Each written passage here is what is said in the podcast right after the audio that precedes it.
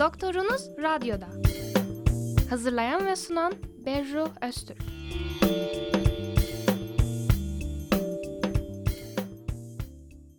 Herkese selamlar, merhabalar. Trakya Üniversitesi Radyosu, Radyo Güne Bakan 106.2 frekansındasınız. Ben Doktorunuz Radyo'da programı yapımcısı ve sunucusu Berru Öztürk. Bize ulaşmak isterseniz e-posta adresimiz radyogünebakan.trakya.edu.tr Türkçe harfler kullanmadan radyogünebakan.trakya.edu.tr Bu hafta ülkemizde ve dünyada çok popüler olan sigarayı konuşacağız. Konuğumuz Trakya Üniversitesi Tıp Fakültesi Göğüs Hastalıkları Anabilim Dalı öğretim görevlisi Doktor Ethem Yıldız. Hocam hoş geldiniz. Hoş bulduk Beyru. Biliyorum ki sizi tanıyan bilen birçok kişi var ama bilmeyenler için rica etsem kendinizden bahseder misiniz? Ben Doktor Ethem Yıldız, Trakya Üniversitesi Göğüs Hastalıkları Anabilim Dalı'nda öğretim görevlisiyim. İstanbul Üniversitesi Cerrahpaşa Tıp Fakültesi mezunuyum. İhtisasımı Süreyya Paşa Eğitim Araştırma Hastanesi'nden aldım. Göğüs Hastalıkları Eğitim Araştırma Hastanesi'nden aldım. Mecburi hizmetin pandemi dönemine denk geldi. Onu Bingöl Devlet Hastanesi'nde yaptım. Şimdi Trakya Üniversitesi Tıp Fakültesi Göğüs Hastalıkları Anabilim Dalı'nda yaklaşık bir yıldır çalışıyorum. O zaman asıl konumuza geliyorum. Sigarayı konuşacağız bugün. Öncelikle şunu soruyorum. Sigara nedir? İçeriğini ne oluşturur? Şu an piyasada sigara adı altında veyahut sigaradan türemiş olan ürünler nelerdir? Sigara dünyanın en uzun süren salgınıdır. Yeni bir salgını atlattığımızı düşünüyoruz ama bütün dünyada yüzyıllardır süren bir salgın maalesef devam ediyor.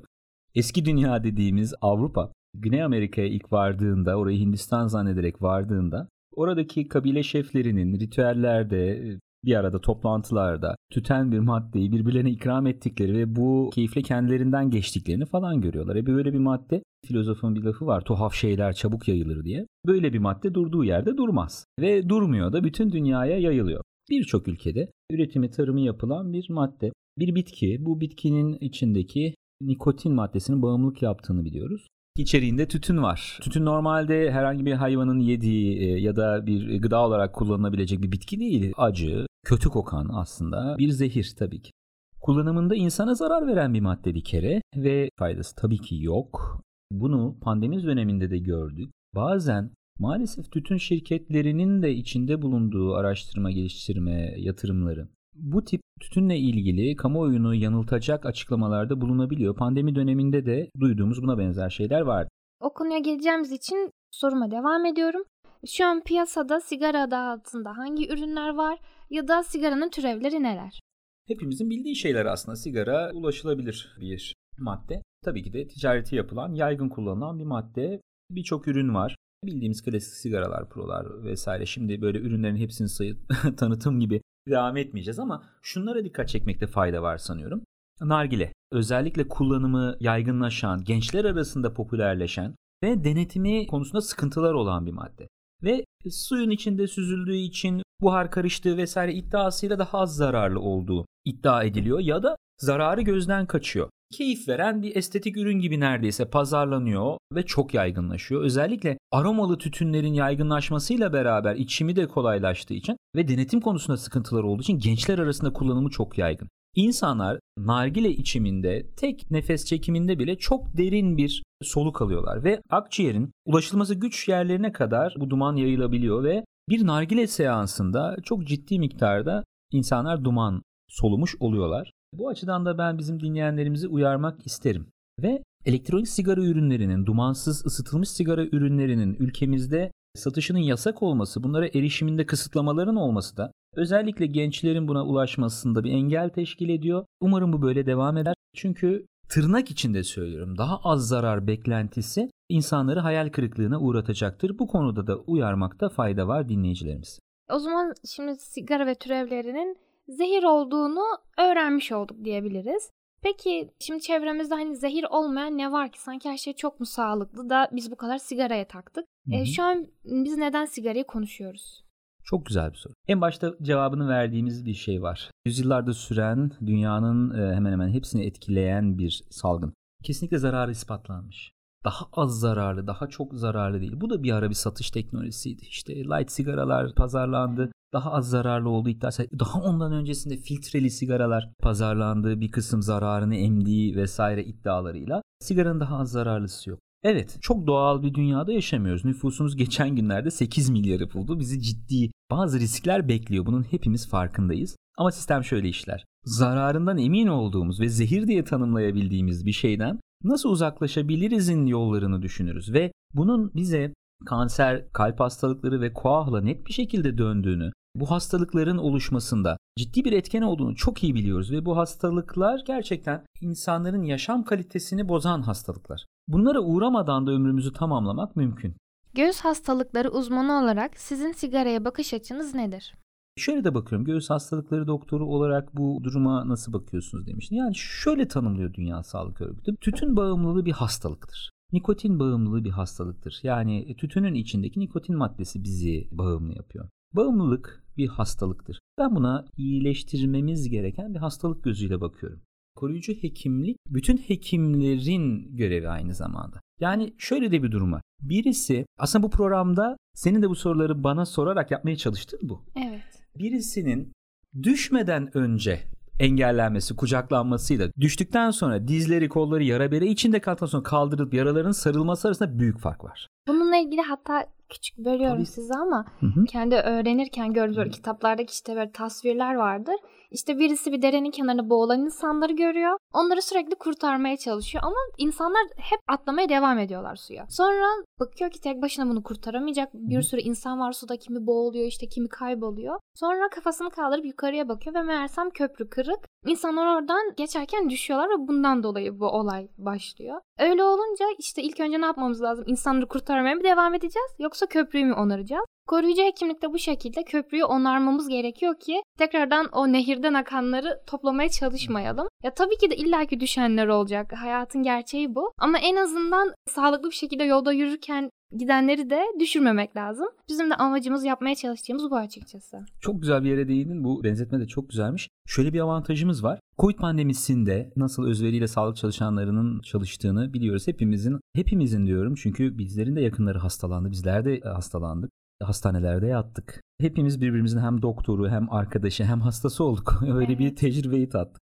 Sayımız köprüyü onarmaya da dereye düşenleri kurtarmaya da yeterli. Ve bu konuda size biz destek olmaya çalışalım. O açıdan Trakya Üniversitesi Göğüs Hastalıkları Anabilim Dalı olarak sigara bırakma polikliniğini de açtık. Bu konuda isteyen herkese belli günlerde destek vermeye hazırız. Başvurularınızı da poliklinik sekreterimize yapabilirsiniz.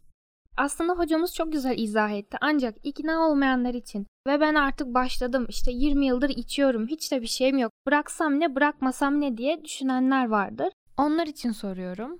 Cevap net. Zarar görmemek için. O zaman önceki soruma ek olarak biz sigarayı genel olarak bireysel düşünüyoruz. O şekilde tanımladık. Ancak bunu toplum bazında düşündüğümüz zaman gerek ailemiz olsun gerek arkadaşlarımız olsun toplum açısından neden bırakmalıyız? Kıyafetlerimizle bile taşındığı kanıtlandı. Biz kıyafetlerimize sinen hani kokusunu sindiğini biliriz ama zararlı etkilerinin de taşındığını öğrendik, ispatladık. Yani çocuğumuza sarılırken o kıyafetimizden de sigaranın zararlı etkilerini taşıdığımız bir gerçek. Ayrıca pasif içicilik diye de bir kavram var. Pasif içiciliğinde iyi tanımlanmış bir şey, herkesin de bildiği bir şey. Pasif içicilerin de dumandan zarar gördüğünü biliyoruz. E, O yüzden pasif içicilerin de kendini koruması, haklarını savunması gerekiyor diye düşünüyorum. E, bu konuda ben çok nasıl diyelim Muzdarip hassasım. Hı. E, çünkü şimdi mesela daha önce de söylemiştim ama bir kişinin özgürlüğü diğerinin özgürlüğünün başladığı yerde biter. Bundan dolayı da diyelim ki işte halka açık alanlarda bile sigara içerken diğerlerini düşünmek zorundayız. Yanımızda sonuçta çoluk çocuk da geçebiliyor. O çocuğun da bundan etkilenmesinin sorumluluğunu almamamız gerekiyor. Bu konuda da halkımızı, gençlerimizi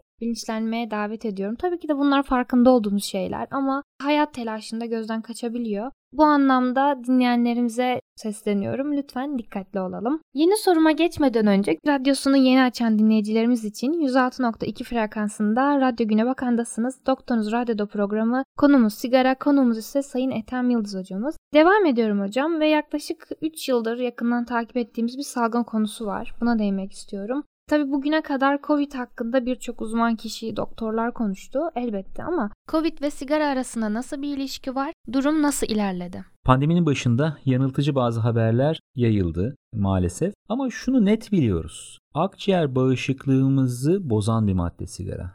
Akciğer bağışıklığımızı bozduğu çok net bir şey sigara ve biz klinik gözlemimizde bu sigara içen hastaların akciğer enfeksiyonlarının daha kötü seyrettiğini hem klinik gözlemimizle hem de çalışmalarla biliyoruz. Bu net bir şey. Bu konuda bir kafa karışıklığı gereksiz. Akciğerimizi korumak istiyorsak, bu akciğerle ömür boyu devam edeceksek sigara içmememiz gerekiyor.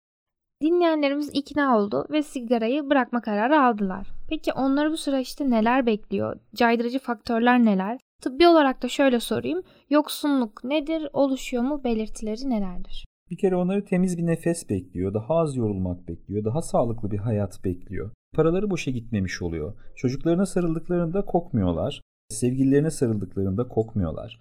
Duman... Gayet yeterli sebepler aslında bırakmak evet, için duman... gibi ama Değil işte. mi? Duman saçmıyorlar. Bir kere bunlar bekliyor insanları. Başa çıkmaktan korktukları bazı şeyler de bekliyor olabilir. Ya çünkü hastalık olarak bahsettik bundan. Tabii ki de zorluklar olacak.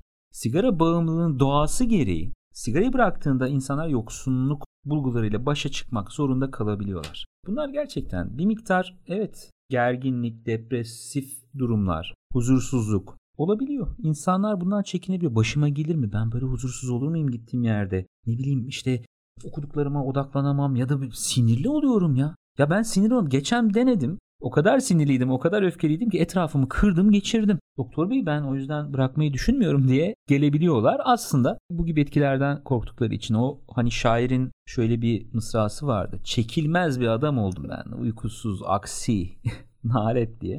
Böyle bir adama dönüşmekten korkuyorlar. İyi haber, yoksunlukla ilgili durumlar sigarayı bırakan herkesi etkilemiyor. Daha iyi bir haber etkilese bile bunlar geçici. Çoğunlukla öfke, huzursuzluk, depresif durumlar gibi şeylerin 4 haftada yaklaşık bir ayda sizde daha erken de bitebilir. Sonlanacağını öngörebiliyoruz. Uykusuzluk bazılarını bu da korkutur uyamadım falan. Bir haftada falan geçtiğini biliyoruz. Bunlar tanımlanmış bilgiler ve hepsi geçici. Hepsi geçici. Çünkü bağımlılık. Biz doğduğumuzda vücudumuz bunu tanımıyordu. Bu bizim doğal yapımızda yok ve vücut aslına dönebiliyor, kendisini iyileştirebiliyor, sağlıklı bir şekilde devam etmeyi vaat edebiliyor. Bütün bu korkulara iştah artıp kilo alma korkusu da dahil. Hepsi geçici. Bütün yoksunlukla ilgili bütün rahatsız edici bulgular geçici. Bıraktıktan sonra sizi rahat bir hayat, temiz bir nefes ve daha sağlıklı günler bekliyor. O zaman kişi her şeyi göze aldı, sigarayı bırakma kararını verdi ve bıraktı. İçmeyeceğim dedi. Aradan bir gün geçti, iki gün geçti. Ama dediğimiz gibi bazı yoksunluk belirtileri ortaya çıkmaya başladı ve acaba mı diye düşünmeye başladı yavaştan. Böyle biri için ne öneride bulunursunuz? Sigara içme arzusunun çok kısa sürede sonlandığını biliyoruz yani. 15 saniye gibi bir sürede sigara içme arzusu aslında sonlanır. Bu durumla mücadele edebilmek için sigara içme arzusunun çok kısa sürede sonlandığını biliyoruz. Her bir sigarayı içme arzusu kısa bir sürede sonlanıyor. Sigara içme isteği geldiği an o anı atlatmak için sigara ile beraber yapmadığınız, yapamadığınız şeyleri öneriyoruz. Yürüyüş yapmak, duş almak, belki sakız çiğnemek olabilir, belki sevdiğiniz bir şeyler, su içmek olabilir, müzik dinlemek olabilir, işinize yoğunlaşmak olabilir, her neyse. Sizi meşgul eden, sizi mutlu eden, size iyi gelen bir şeyler yapmaya çalışabilirsiniz. Şunu da unutmayın. Günde bir paket sigara içen birisi sigarayı bıraktığında gün içinde yaklaşık 1-1,5 saati kendisine kalıyor. Sigara içmek de neredeyse bir efor. Çalıştığınız yerden açık bir alana çıkmak için mesafe gidiyorsunuz, geliyorsunuz, gidiyorsunuz, elinizi yıkıyorsunuz vesaire. Bir sigara içmenin de bir süresi var. Bir paket sigara içen birisinin sigarayı bıraktığında kendisine 45 dakika 1 saat kadar süresi kalıyor. Bu sürede nasıl isterseniz kullanırsınız. Motive oldukları şeylerden faydalanabilirler sigara bırakma döneminde yoksunlukla mücadele etmek için. Önerilerden bahsetmişken Trakya Üniversitesi olarak sigarayı bırakma ile ilgili sizlerin ne tür çalışmaları var? Polikliniklerde son gelişmeler neler? Daha önce bahsettiğimiz gibi sigara bırakma polikliniğini tekrar açtık. Çarşamba günleri sigara bırakma polikliniğimizde hasta kabul ediyoruz. Bunun için göğüs hastalıkları poliklinik alanındaki poliklinik sekreterimize başvurmanız yeterli. Sizin için randevu oluşturacak ve biz size sigarayı bırakmak için destek olacağız. Genel manada bence sigara ile alakalı baştan sona çoğu şeyi konuştuk. Ama son olarak eklemek istediğiniz ya da vurgulamak istediğiniz bir konu varsa, bir düşünce varsa alayım. Sigarayı bırakmak size iyi gelecek. Denemeye değer. Biz de size destek olmak için buradayız. Teşekkür ederim Berru. Ben teşekkür ederim. Geldiğiniz zamanınızı ayırdığınız için ve de Böyle önemli bir konuda toplumsal bilincin oluşması, farkındalığın artması için tüm katkılarınıza tekrardan çok teşekkür ediyorum. Bu hafta Ethem Yıldız hocamızla sigarayı konuştuk. Tabiri caizse yerden yere vurduk. Lütfen sağlığınız için, çocuklarınız için sigarayı ve türevlerini kullanmayınız. Ayrıyeten sizler de soru, görüş ve önerilerinizle programımıza katkıda bulunabilirsiniz. Bize ulaşmak isterseniz e-posta adresimiz radyogünebakan.trakya.edu.tr Ayrıca programımızı Spotify üzerinden de dinleyebilirsiniz. Sağlıcakla kalın. Doktorunuz Radyo'da. Hazırlayan ve sunan Berru Öztürk.